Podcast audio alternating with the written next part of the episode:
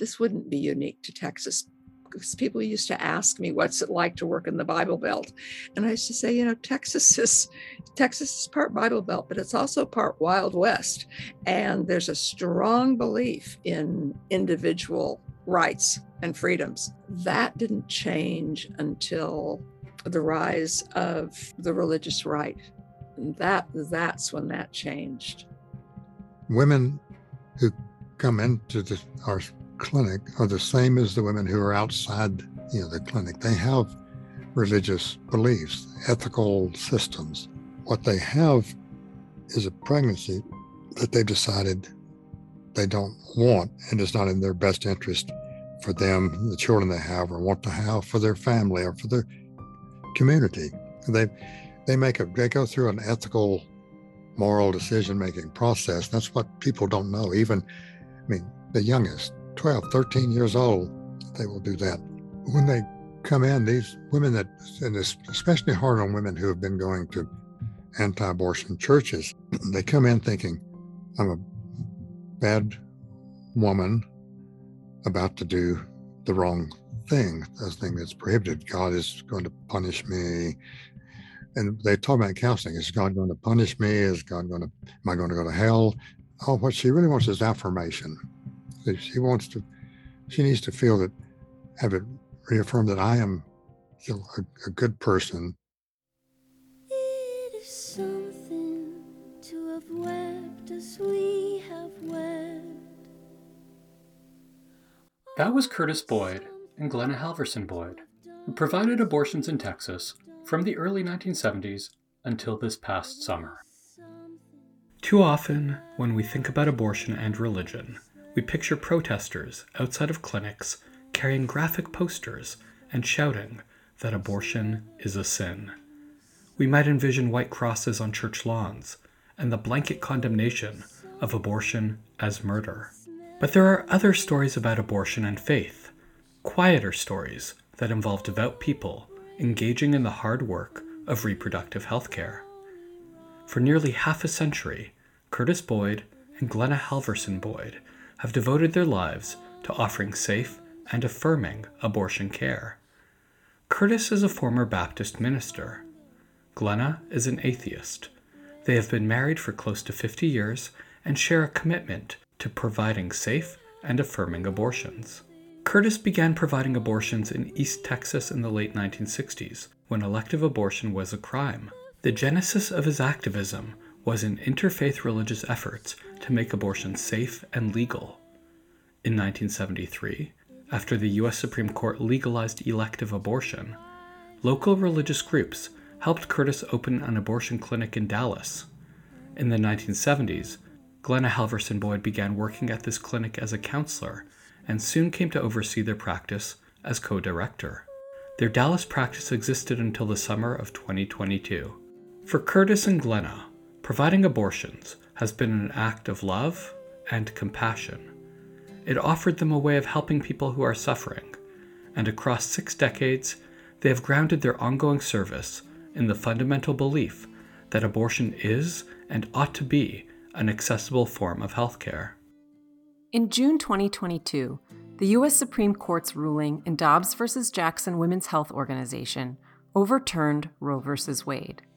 The Dobbs decision took away federal protections for abortion rights and allowed states to ban abortions. It effectively ended the Boyd's abortion services in Texas.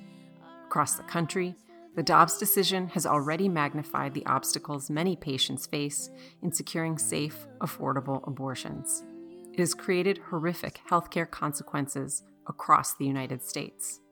In Louisiana, newly created state policies prevented doctors from performing a dilation and extraction abortion procedure on a woman whose fetus did not have a skull.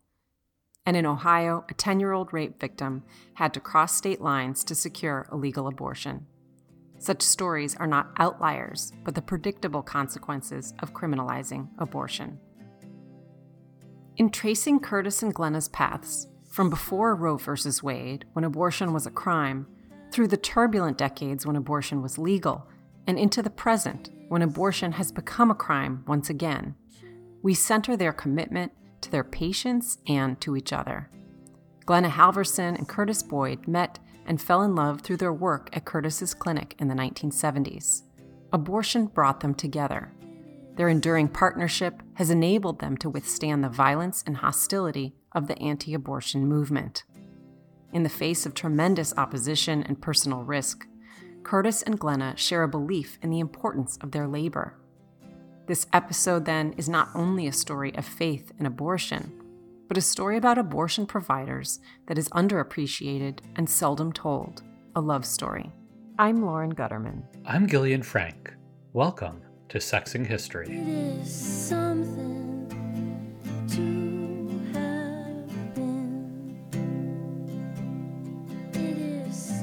When Curtis began his medical career in the mid 1960s, getting an elective abortion in Texas was difficult. The state had prohibited abortion since the 1850s, except in cases where pregnancy threatened the life of the mother.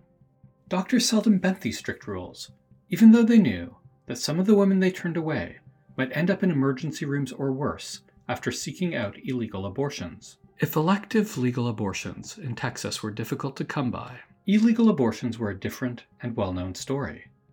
Illegal abortionists operated in motels, in private homes, in gas stations, or neighborhood bars. Some Texas women traveled to border towns in Mexico in search of providers. Luckier abortion seekers found skilled medical practitioners. Many others fell into the hands of unskilled predators who were all too willing to take their money and to mutilate their bodies. By the mid 1960s, Texas newspapers drew from public health research and ongoing legislative hearings across the country to report how hundreds of thousands of criminal abortions were being performed each year across the United States. These reports shared alarming statistics about botched illegal procedures leading to hundreds of deaths a year. Many more women, anonymous and uncounted, suffered bodily harm and psychological trauma from these criminalized operations. Mainstream journalism, public health research, and legislative hearings made the dangers of incompetent and criminal abortion apparent to the general public in the 1960s. They also underlined that a skilled physician could quickly, easily, and safely perform abortions. A growing chorus of professional and lay health advocates called for the reform of abortion laws. Others, impatient with the pace of change, decided to break the law. It was in this spirit that Curtis Boyd began offering safe and affordable illegal abortions. His action, five years before Roe v. Wade, transformed a small town in southwestern Texas into a hub for abortion seekers from across the region. In the late 1960s, thousands of unwillingly pregnant women found their way to Curtis's office in the small town of Athens, Texas, 75 miles southeast of Dallas. Many of these women were destitute. All were desperate for competent medical care, and Curtis, driven by his religious convictions, broke a law he viewed as immoral. Athens seems like an unlikely destination for illegal abortions. In the 1960s, it was a rural community with a population of fewer than 10,000 people. Like many small towns in Texas, Athens had churches, farms, football, and a small downtown. It was known for black eyed peas, peaches, pigs, and pottery. A highlight of the community's social calendar was the annual Fiddler's Reunion, where Western string bands from across the region performed. Curtis grew up on a small farm outside of Athens and was raised as a Southern Baptist. As a child, he learned that the Bible was the literal Word of God, that he could achieve salvation by surrendering his life to Jesus, and that it was his duty to share his faith with others. Curtis's ability to memorize and recite Bible passages led him to become a preacher at the age of 16. Yet, steeped as he was in the religious life of his evangelical community, Curtis began questioning the rigid religious teachings of his elders. I was interested in really philosophy, but I didn't, I don't think I even knew the word philosophy when I was young. I was a boy, but I was a very uh, inquisitive, intelligent a boy, and I had a lot of questions. And I was interested in how how things work. How, how's this world put together? You know, how do we know uh, what is that we're behaving and conducting ourselves uh, in the way that pleases God. I wasn't always sure about about that. So they, although the other br- brothers and sisters in the church were very sure that God knew what He was doing in all things. After he entered college, Curtis became increasingly disturbed by racial segregation, which he considered contrary to his Christian values. The Bible, Curtis said, called out to everyone's salvation. Everyone can come unto Jesus and was welcome. Curtis wondered if that's the case, why did his fellow evangelicals tolerate segregated restrooms, water fountains, and restaurants? These and other revelations caused Curtis to move away from fundamentalism. While attending medical school in Dallas, Curtis discovered Unitarian Universalism. Unitarian Universalists were a progressive bunch, and they were positively wild by Southern Baptist standards. At the time, evangelicals usually shied away from politics. They emphasized salvation in the next life and individual transformation. Unitarians expressed their faith through social service and political action. They saw it as their duty to challenge unjust social structures. As one Unitarian Universalist explained about the denomination in the mid 1960s, instead of a creed, it sets its people free to seek a living truth. Instead of a ritual, it asks devotion to the deeds that make the world more righteous and its people more just. Curtis felt at home in the experimental worship services, vibrant discussion groups, and community programs for education, civil rights, and civil liberties. Curtis returned to Athens and started a private practice in 1964. He threw himself into local politics. It was also around this time that he performed his first illegal abortion. He told us about the circumstances that led him to break the law. So when I was first went into medical practice in the primary care, on one occasion, a nurse knocked on my door. I was in the office at the time doing some chart work, and she told me there's a young woman here that is insisting on talking with, with me, and that she had she needed to talk to me privately. So I told her to show her in. Coming in was this late teens. She's probably in her late teens. Typical uh, East Texas farm girl. She had on a feed sack dress. So I asked her to sit down, and I said, "So what can I do for you, Sally, which was her name that the nurse gave me. And she said, uh, I need you to do me an abortion. And she used the word. I thought, oh, I said, well, uh, you know I can't do that. that. That's illegal. And she said, don't matter. You got to do me one. And there she sat. What am I going to do? I mean, I already knew I was going to do it. I was going to do an abortion. And I thought, I'm going to do it.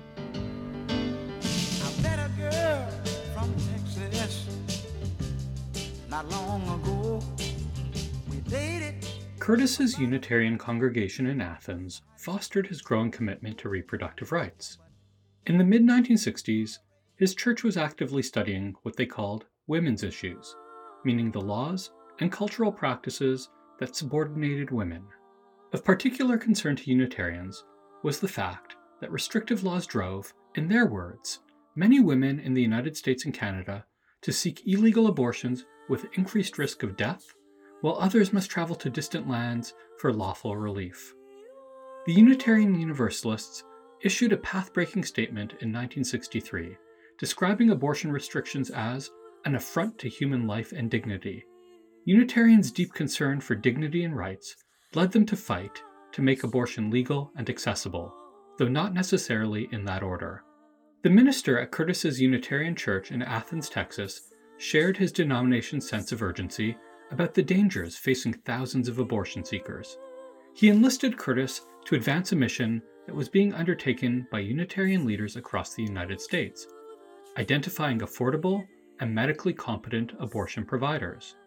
The goal was to allow Unitarian clergy to refer women to trusted doctors.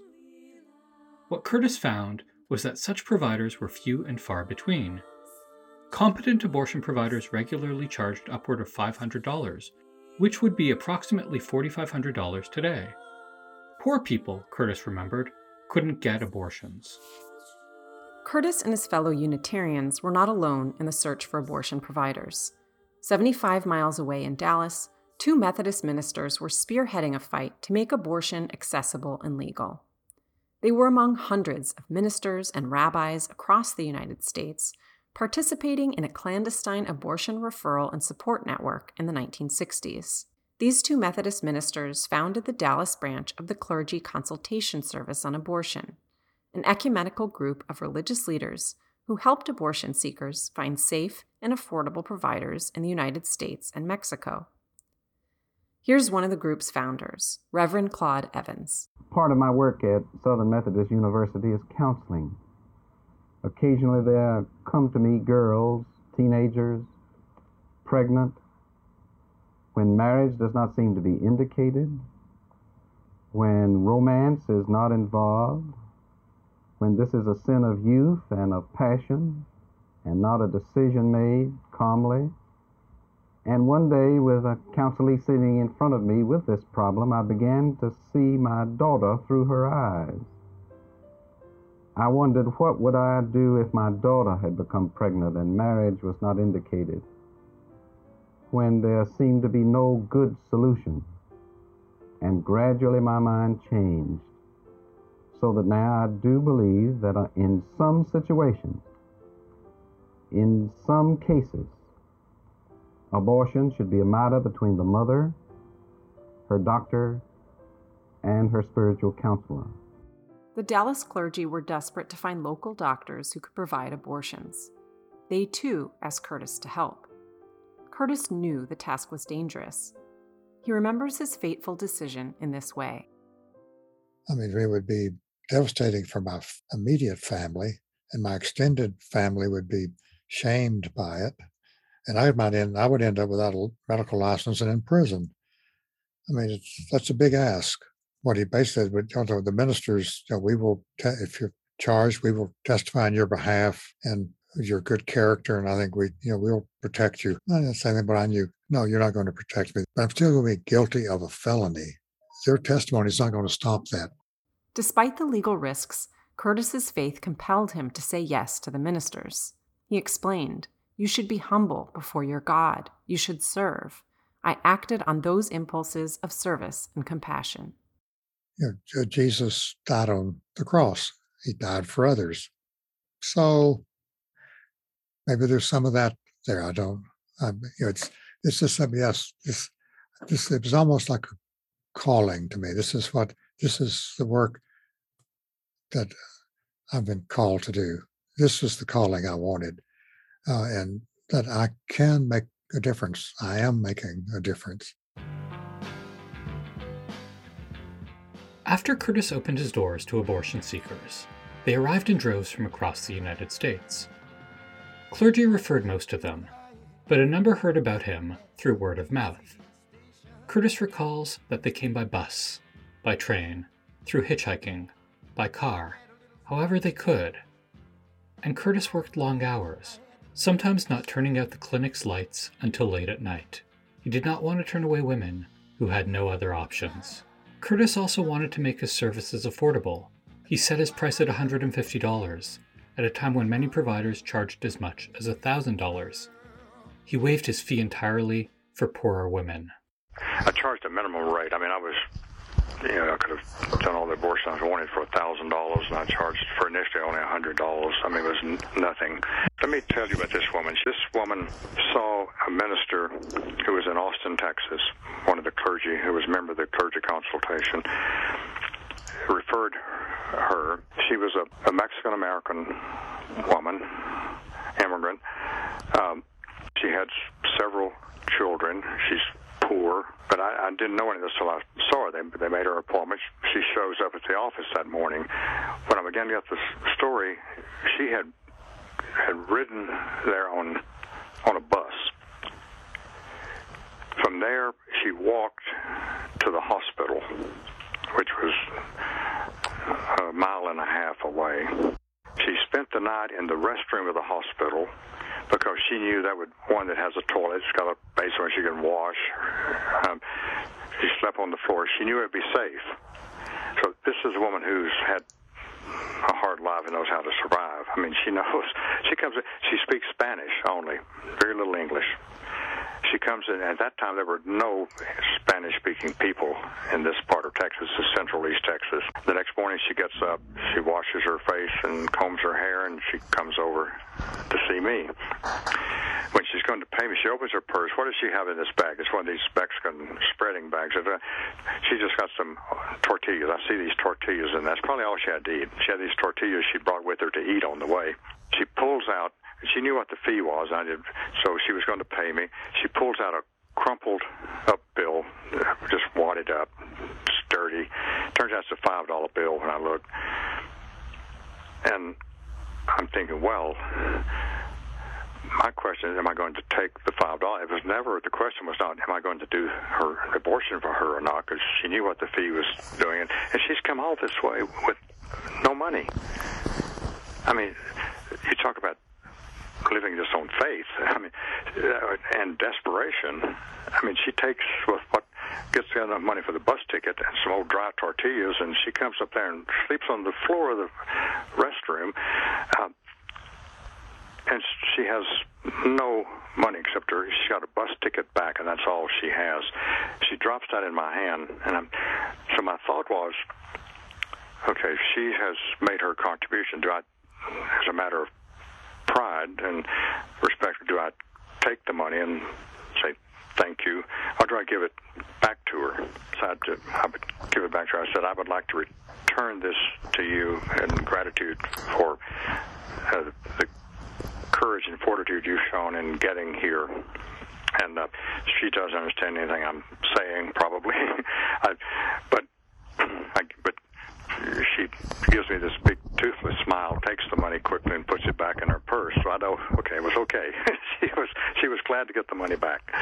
Um, well, because you see, this is for me. This I was. This is for uh, for a cause. Not this. Is, this was not about money. Um, and with the clergy group, we were were doing this to change society, to meet needs. We there was clearly an obligation to be compassionate uh, and to serve, and, to never could could you be greedy. At first, neighbors and local authorities ignored Curtis's illegal activities, but as young women, dressed in countercultural clothing, often driving in Volkswagens, and smelling of marijuana, flooded Athens, Curtis's practice began to raise suspicions. Police started following these cars to my office. Uh, I thought, well, so they just sat there and then they would uh, they would leave. But then they started stopping some of these cars. And lo and behold, as you would expect, they found some drugs on some of them, marijuana, these things. They put a couple of men in, in jail. So then I get the message from the girl comes back and she said, my boyfriend says you got to come get him out of jail. If you don't, he's going to tell the police that you're doing abortions because it's your fault he's in jail. He wouldn't be in jail if you didn't, if I wasn't bringing me here, and he wouldn't be bringing me here if you didn't do abortions. That's the kind of logic I had to deal with. And one of my nurses came to me. She said, Dr. Boyd, I believe in what you're doing. That's all. But you need to go to the city to do it. It's the, you can't stay here. So I went to Dallas. Curtis moved to Dallas in late 1969. There, he continued to offer illegal abortions without any issues, but his practice became more precarious after a group of feminists seeking to overturn the state's abortion laws provoked a district attorney who promised to crack down on Dallas County's illegal abortion providers.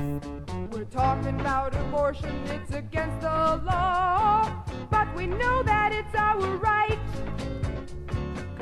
of our bodies, we are going to win. We've got to be together to fight.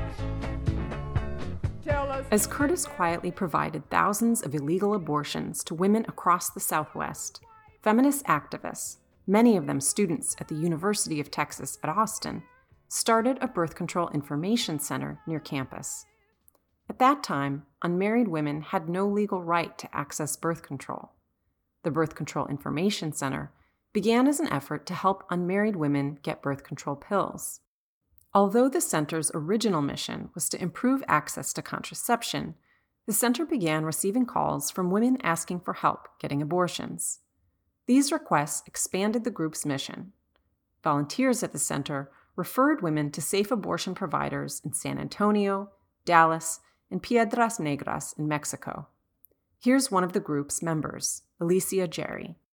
Those of us that drove women to San Antonio, um, often they were very sick with morning sickness. And so we'd have driving down, they'd be in the back seat with a, bu- a bucket in their lap. and then they'd have the abortion. And afterwards, the hormones of pregnancy in early pregnancies like that will drop very fast. And they were completely back to feeling normal and would get back in the car and I'd say, Is there anything I can get you before we go? And they go, Yeah, hamburger, french fries, and a milkshake. like, oh well, I know part of this is you're just relieved, but also I'm so grateful that you feel so good after feeling so horrible. You know, and then the psychological relief. And of course, as you know, many, many of those women had already had many children already. And this was not only physical thing, but a financial thing for them to be freed up for continuing. And of course, they were all given birth control if they wanted it and whatever worked the best. Uh, we put in IUDs, we had, you know, oral contraceptions, whatever was needed. So, um, so we had carpools that we did that with, which was really, uh, really great. You know, it was like sisterhood. And when I'm talking in the past, you just seem to know a lot of these things are still going on but because that's the beginning of us being very active about that part of women's health. Alicia Jerry and her fellow activists believed women shouldn't have to break the law to get the health care they needed. They asked one of the only women lawyers they knew for help in challenging the state's abortion law. That lawyer, Sarah Weddington, was the daughter of a Methodist minister and had only recently graduated from University of Texas Law School. She agreed to take on the case and began looking for a plaintiff who'd been denied an abortion in Texas. Weddington and her team found Norma McCorvey, known in legal records as Jane Roe.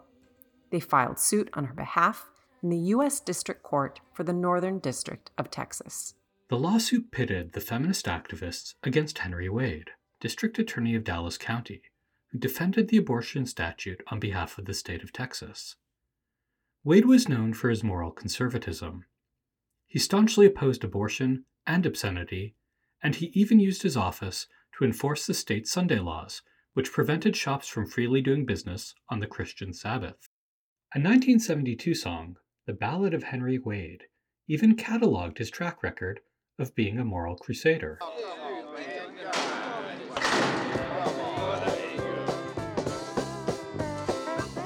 Now the laws are made to protect the people.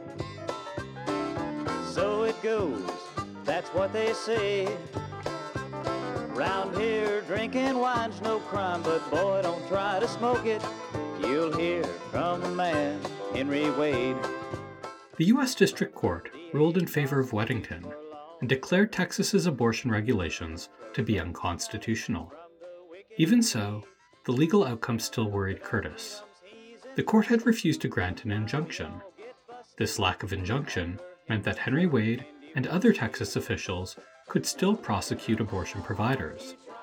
And Wade told reporters that he planned to continue doing just that, because the state of Texas, in his words, had a compelling interest in protecting the life of the unborn child.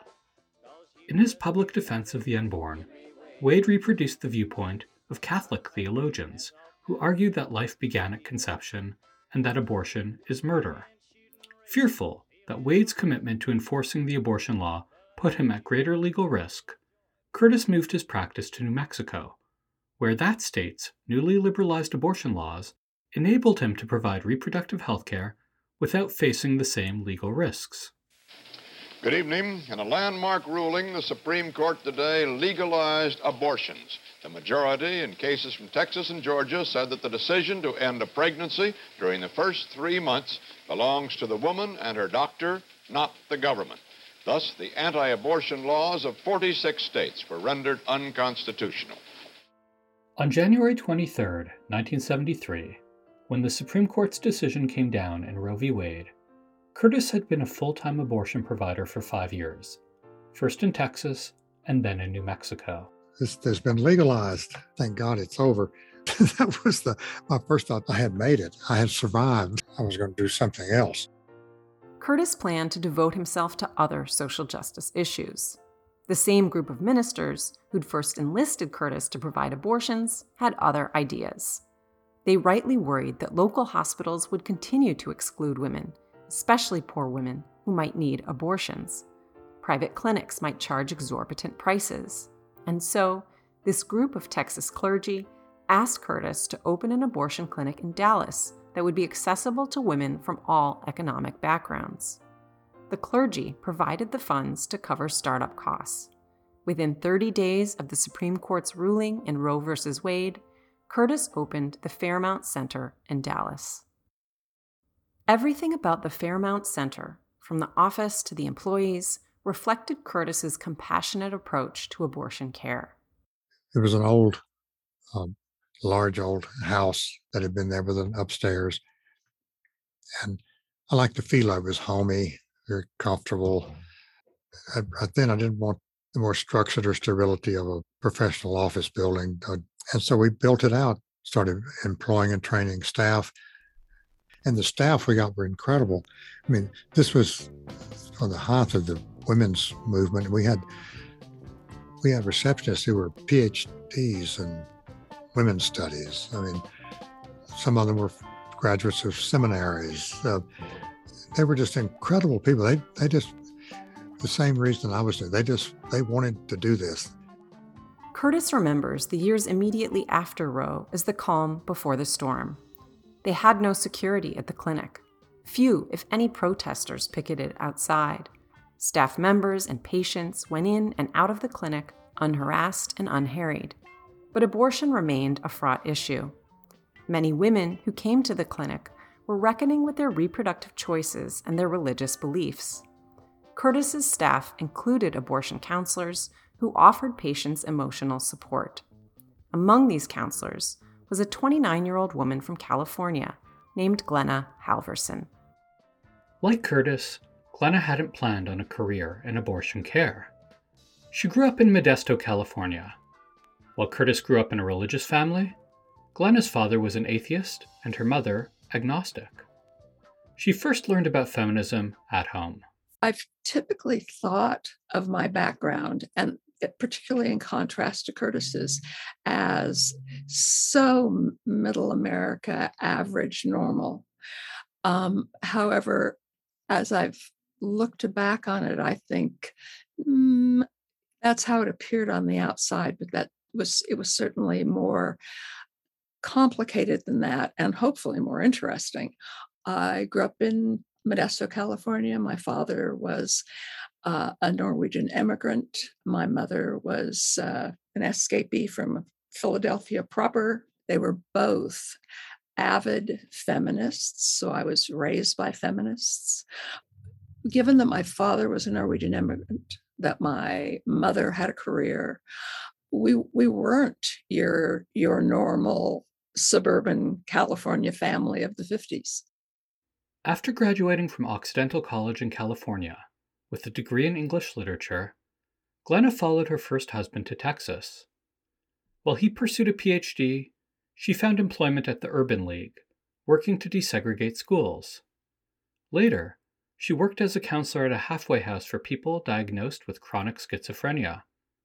In 1969, when one of her clients needed an abortion, Glenna helped her get medical care. I was told to contact the chaplain at SMU, Southern Methodist University, which I did. And he referred me to a local doctor uh, a Curtis Boyd whose office was five blocks from the halfway house. And being the arrogant young feminist that I was, I thought a local MD doing abortions must be not very good, despite the reassurance from the chaplain. So I raised money from board members and sent that woman to the feminist clinic in Los Angeles. I took her to the airport, got her on the plane. This was obviously when you could still do things like that. Uh, went back to pick her up at the end of the day. She got off of the plane crying, confused, totally disoriented. Um, she'd gotten very good care at the clinic. That wasn't the problem. The problem was that this was a very, very troubled um, woman who'd had to make a long journey by herself to another world, go through and experience eh, that, all of which was strange and frightening to her, back to an airport, get on a plane. Um, it was a long, hard day, and she was, um, she'd come apart by the time she got back. One of Glenna's friends told her about a job opportunity working as an abortion counselor in Dallas. Glenna remembers what her job entailed. This is private time. Our counseling is all one on one that we set aside to answer any and all of your questions, to discuss your concerns. There's obviously a lot of paperwork and importantly the, the consent forms and the information contained therein. But it's truly the patient's time.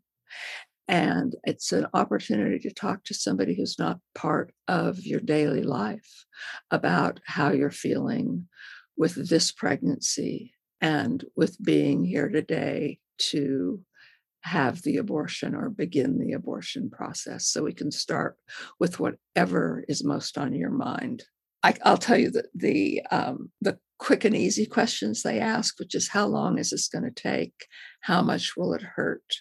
When can I get back to my normal life?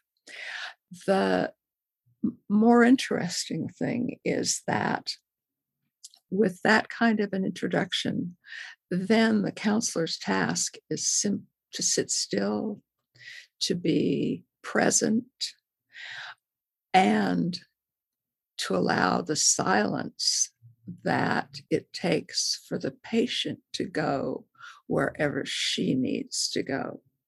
And patients, my, my experience and that of most of our counselors is that once the patient believes that she's actually being listened to and that you are interested in her situation, any parts of her story that she chooses to tell, patients will talk about surprising aspects of their life. They will reveal far more than I ever imagined that that that they would.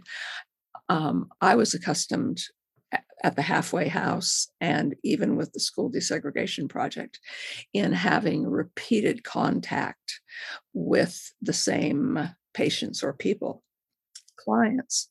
And I wondered how much a patient would share with a stranger. And to this day, I am stunned by the emotional range and depth at which patients will talk to us once they believe that we're listening. Glenna came to love her work at the clinic. She found satisfaction helping other women. In her previous jobs, providing mental health care and assisting in the desegregation of schools, she had often felt powerless to effect change. With abortion counseling, Glenna found that she could make a tremendous difference in people's lives. with a woman presenting for an abortion, it was so concrete. It was something that we could do. She could walk in pregnant and desperate, and she could walk out in several hours relieved, no longer pregnant, and prepared to go on with her life. It was fabulous. It was through their work at the clinic that Glenna and Curtis met, fell in love, and formed a partnership that has lasted nearly 50 years. But their first meeting was hardly auspicious. I, I, I threw him out of the surgery area because he wasn't dressed appropriately and I had no idea who he was. And um, he said, Perhaps you don't know who I am. And I said, I don't really think that's relevant. You are inappropriately dressed and you need to step out. Um, so that was our very romantic meeting. Um, Curtis was intrigued. I didn't have on a suit and tie. I was, yeah, I was a, I was a bit of a radical then. You know, I had long, I had long hair at that time, and uh, I had on a Indian shirt, a Oaxacan uh, beard. So she she had uh, no idea who I was. I didn't look like a doctor, that's for sure. so soon I went back. I had a ponytail. I cut my hair short, started putting on my surgery scrubs, and I realized I had to I had to present a diff, different appearance to the patients coming, so that I did not I did not make them uncomfortable. Curtis was immediately smitten. It took Glenna longer to come around to him. Glenna, like Curtis, was recently divorced but she was soon taken by his humor, idealism, kindness, and deep concern for others. She also adored the three children he shared with his ex wife. As Glenna and Curtis fell in love, their practice in Dallas grew in the 1970s and 80s. One of the most striking things from this period is how much support their clinic had from the community around them. Referrals came from ministers as well as doctors and by word of mouth local religious leaders were often present at the clinic to help counsel patients. We had um, seminary students who rotated through um, and uh, were trained to do abortion counseling as as part of their religious training. This quiet support for the Fairmount Clinic was ongoing, and it sustained Curtis and Glenna in the difficult days ahead. Soon, louder, angrier voices, also often religious, would pierce the walls of this clinic, making the work of abortion providers and clinic staff more precarious. More than 130 anti abortion activists from Dallas and suburbs gathered outside the Fairmount Center, a private abortion and family planning clinic in Oak Lawn. Despite rumors that the group might try to go inside, no such incident took place. Inside the center, business was slow because the advance publicity and the clinic's directors had discouraged patients from coming. It wasn't good weather for an outdoor demonstration, but one member of the Right to Life group said their march in the rain was just proof of their dedication and the growing belief that their cause is gaining support. Within the past 18 months, there's been a tremendous amount of pro life sentiment, and we're growing stronger, and we're just not going to quit until we can see something done about this issue. Within half a decade of the Fairmount Clinic's founding, anti abortion activism had rapidly metastasized. Between 1977 and 1993, abortion providers experienced tremendous violence nationwide, including at least 28 reported bombings, more than 100 arsons, nearly 200 reports of stalking, and 166 death threats. The violence accompanied ongoing attempts by anti abortion politicians to erode abortion rights. Violent protest and legal pressure increasingly intruded on Curtis and Glenna's medical practice. Like many other states, Texas witnessed an upsurge of anti abortion activism from the mid 1970s onward, activism that grew increasingly militant over time. In 1974, on the first anniversary of Roe v. Wade, an interdenominational gathering of Catholics, evangelicals, and mainline Protestants peacefully gathered in Fort Worth to protest the Supreme Court's decision. The following year, anti abortion protesters picketed the National Federation of Republican Women's Convention, where they singled out pro choice Republicans like Nelson Rockefeller and Betty Ford for criticism. Protesters displayed graphic images that portrayed legalized abortion as an ongoing Holocaust. They marched outside of abortion clinics and hospitals, carrying with them crucified baby dolls covered in fake blood, as well as pictures of fetuses in plastic bags. By the late 1970s, some anti abortion protesters engaged in what they called rescue work. As historian Karissa Haugeberg has documented, this work involves swarming abortion clinics, blockading doors, destroying medical equipment, and screaming at patients and abortion providers. Sometimes, protesters called in bomb threats. All of these actions were meant to disrupt a clinic's daily operations and to terrify clinic staff. On a day when it was cold and rainy at a time when most people are sleeping, abortion protesters sang and marched along Dallas streets in front of one of the city's eight abortion clinics. When 29 moved from the front of the clinic onto clinic property, they were arrested and carried away. Up till now, during these past 14 or 15 or 16 years, we've come to a level where we have to arouse the consciousness of the people with something a little bit more dramatic. The new abortion protest tactics have been used extensively in the last few months in Atlanta, Pittsburgh, Chicago, and New York. Still, the clinics remain open. Operators say if they are forced to close, the repercussions will be serious. The anti abortion movement increasingly drew evangelicals and Catholics into its ranks, and leaders encouraged more drastic actions. Praise God, praise God. Inside the North Dallas Women's Clinic, protesters sang hymns.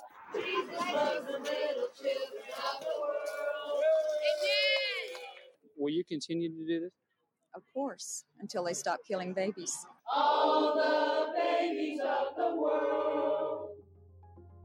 During the 1980s, hundreds and sometimes thousands of anti abortion demonstrators protested at abortion clinics across the country. In El Paso, a reproductive health clinic had to build a wall around its property to keep disruptive protesters from harassing patients.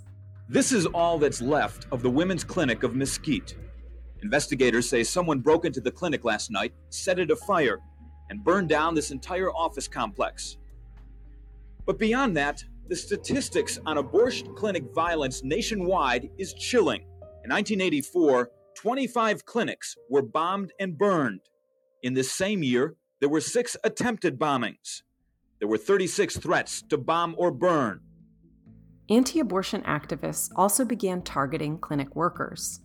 On quiet Sunday mornings, they protested outside these caregivers' homes in Dallas, using bullhorns to call them murderers. Such acts coincided with sustained pressure on hospitals to stop offering abortions. In response to boycott threats from the anti abortion pastors of 85 different Dallas area churches, Dallas Presbyterian Hospital, located only a mile and a half from Curtis and Glenna's clinic, agreed to suspend its abortion services in 1985. That hospital was not alone. Nationally, the number of abortion clinics and providers began a steady decline in 1982. That year, there were nearly 3,000 hospitals, clinics, and doctors' offices that provided abortions. By 2017, that number had fallen by nearly half. Even as the number of abortion providers declined, some anti abortion protesters viewed this change as too incremental. They wanted an immediate end to abortion and were willing to use radical means to reach their goal. A group called Operation Rescue typified the growing extremism in the movement. During the late 1980s and 1990s, more than 60,000 people were arrested at Operation Rescue actions at abortion clinics across the country. Leaders of this group incited anti abortion activists to violence, encouraging them to threaten abortion providers and their family members. Another group of protesters tried to get inside the Fairmount Center, but were unsuccessful. Operation Rescue organizers say altogether some 250 protesters fanned out across Dallas and Tarrant counties today, staging demonstrations at five abortion clinics. You will have to leave this property or you still are subject to being arrested. Organizers say they don't know how many women they talked to, but they're sure if anyone was having an abortion in Dallas today, she heard from Operation Rescue. Anti abortion activists regularly targeted Glenna and Curtis. Curtis received death threats. at least one protester threatened to harm his son.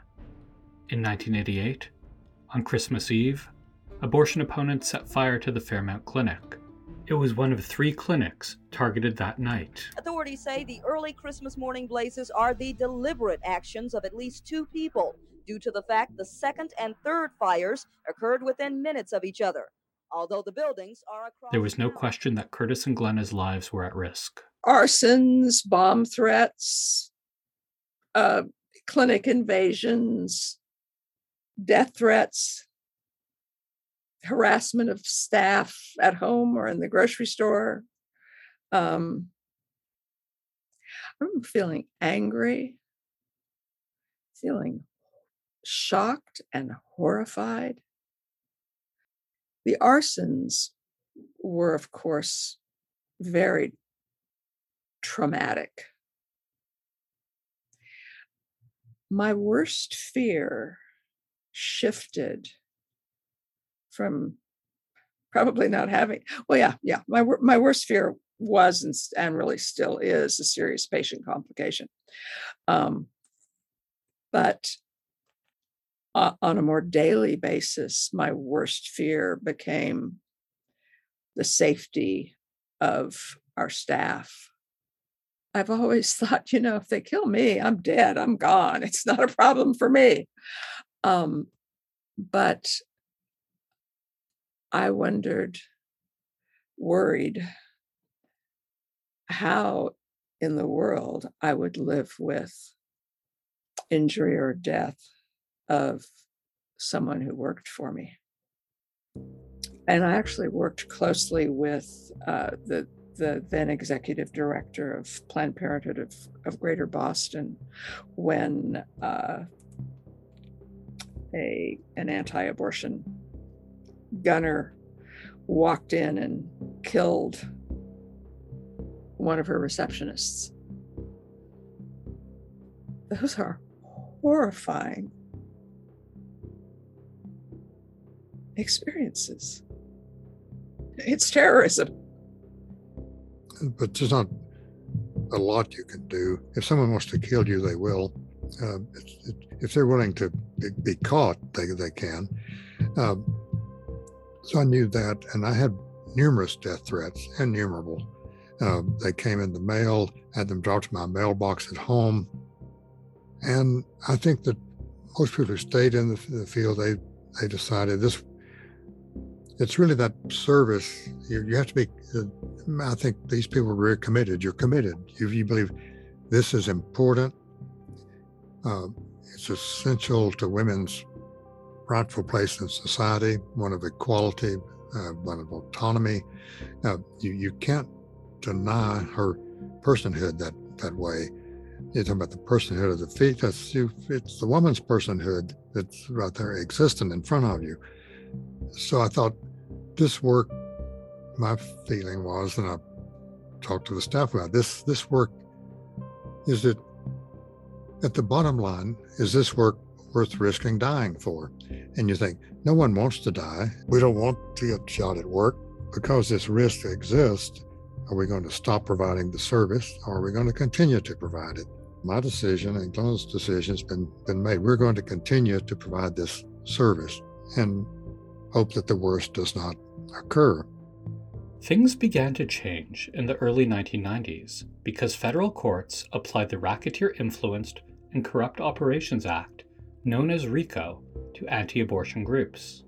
If found guilty of violating RICO statutes, anti abortion activists could now be subject to severe financial penalties and extended prison sentences.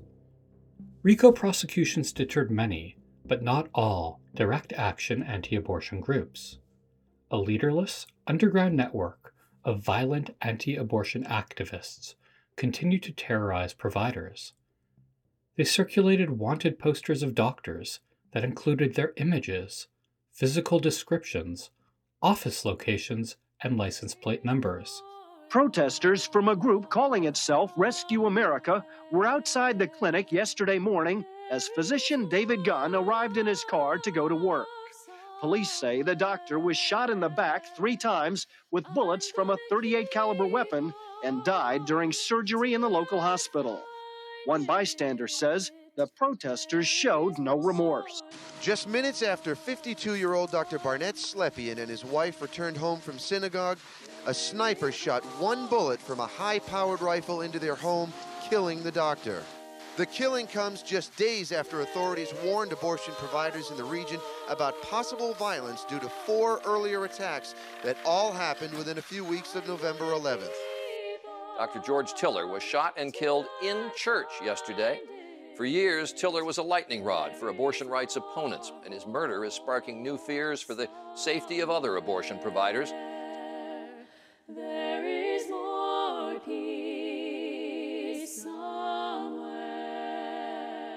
These violent outbursts coincided with sustained pressure on abortion clinics through what have come to be known as trap laws.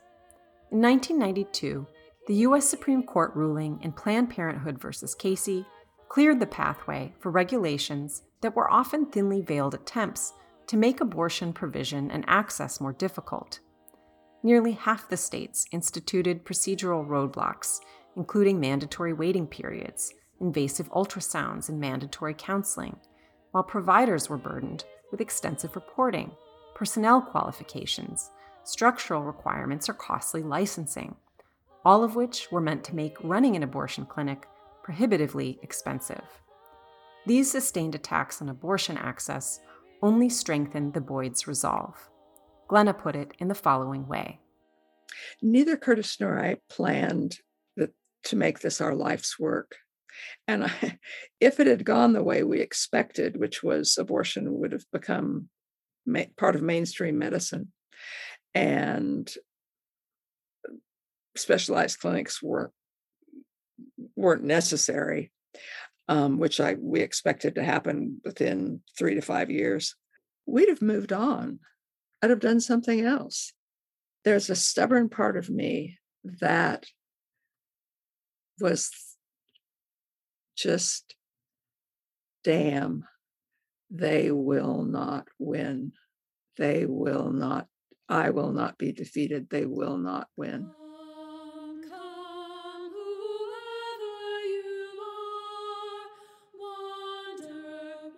The U.S. Supreme Court's decision to overturn Roe in June of 2022 shuttered the Boyd's Clinic. Well, Texans who perform an abortion could now face up to life in prison and a steep fine. This after the state's so called trigger law went into effect today. The state of Texas now criminalizes abortion from the moment of fertilization, except when pregnancy jeopardizes the patient's life or risks substantial impairment of a major bodily function. There are no exceptions for cases of rape or incest. Doctors who perform abortions in violation of the law can be punished with life in prison and a fine of at least $100,000. In other words, the law is now even more punitive than when Curtis first started offering illegal abortions in the 1960s. Many states neighboring Texas have completely banned or severely restricted access to abortion. Even as new laws are choking off abortion access across the country, some states are taking measures to protect reproductive health care. In New Mexico, where the Boyds still have another clinic, abortion remains accessible. However, Dobbs has caused a dramatic increase in the Boyds' total number of patients. While they once had an average of 40 clients per week, they now treat 100. A larger number of patients now arrive from out of state. They feel confused. There's confusion. Some some are angry at the situation, but more are simply desperate. And they're glad to have to get there. What I mean, they go through a great deal more expense and effort to have to get from their home city in Dallas, Houston, Austin, San Antonio. They're, they're coming from all over Texas. Well, it's it's a big, it's a long way, you know, to drive from East Texas to Albuquerque, and there's this problem if you have to be off work longer. You've got to arrange childcare, so it's a burden to even if women find out where to go and can get an appointment, can get an appointment, and even have whatever money is needed. They've still got to have these extra expenses: car, gas, childcare, loss of work time. Those so it's but despite that, mostly when they get to New Mexico and are seeing us, then they tell us how grateful they are that we're able to see them, and they thank us. And I said, uh, that's quite gracious of them. But it's been a real burden on them, but most of them don't. They may be frustrated, but they don't. Not with us. They they Yeah. they appreciate the fact that at least I got an appointment and I got here, and I'm grateful for that. The anti abortion movement is not content to rest upon its Supreme Court victory. Instead, leaders want to use the Dobbs ruling as a springboard to wall off abortion seekers from those who might help them. At the time of this recording, efforts are underway in Curtis's hometown to repudiate his life's work.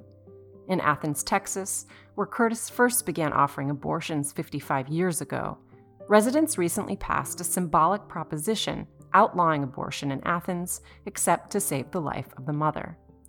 Speaking from a conservative evangelical understanding that human life begins at conception, these abortion foes have enshrined legislation making Athens a sanctuary city for the unborn. The ordinance describes Curtis as a notorious illegal abortionist who engaged in violent and criminal actions. Whereas abortion seekers from across the Southwest once journeyed to Athens for help, this ordinance criminalizes abortion referral and makes it more difficult for Athens residents to travel out of state for an abortion. Those who support the ordinance in Athens and similar local measures across the state frame fighting abortion as a Christian duty. This proposed ordinance is merely one example of how anti abortion activists are trying to assert that only their religious views on abortion are legitimate. But their understandings of life, of gender, and of healthcare are fundamentally at odds with what many other mainline Protestants, Jews, and others believe. Curtis's career and his faith based commitment to affirming his patients' dignity, autonomy, and choice stands as evidence of what those opposed to abortion have sought to deny that faith also animates the struggle for reproductive justice. Despite the dire status of abortion access today, Curtis and Glenna have not given up their struggle, and they have not given up hope. Abortion, they believe, is a canary in the coal mine for the health of a democracy. And as bad as things are now, they told us, a majority of Americans want to see this freedom enshrined. Losing the right to abortion is indicative of the, da- the danger to our democracy, to individual freedoms. The work has always been for me a bigger issue. It's about women's place in our society, one of equality, respect, that, they have full citizenship. We're going to attain that because the majority of the people in this country, even today, and on most of the polls, somewhere in the 60s, about 70% of women think that Roe v. Wade was better if it had not been overturned. So eventually we will prevail. I don't think I will live to see that. It's not that fast. So I have to tell them people I'm working with, don't, you know, change is slow and difficult. So keep working on it. 50 years from now, look back and see what you've accomplished. And when I look back on my 50 years or something like on hers, we think, well, have we, yeah, I'm back where I started. you know? Yes. But but it's not really. There's been changes. So there, the women's organizations are stronger, more they're uh, half the states are going to have abortion rights. It's not there have been changes. This is an aberrant period in our history. This Supreme Court decision does not represent the will of the majority of the people of this country. We are going, heaven knows where we are going. We know we're there, we will get there. Heaven knows how we will get we know we will. Sexing History is written and produced by Lauren Gutterman and me, Gillian Frank. Our senior producer is Saniya Lee Ghanoui. Rebecca Davis is our story editor and producer. Our assistant producer is Mallory Zamansky. To see our liner notes for this episode and all our previous episodes, please visit our website at www.sexinghistory.com. This episode of Sexing History was supported by funding from the American Historical Review.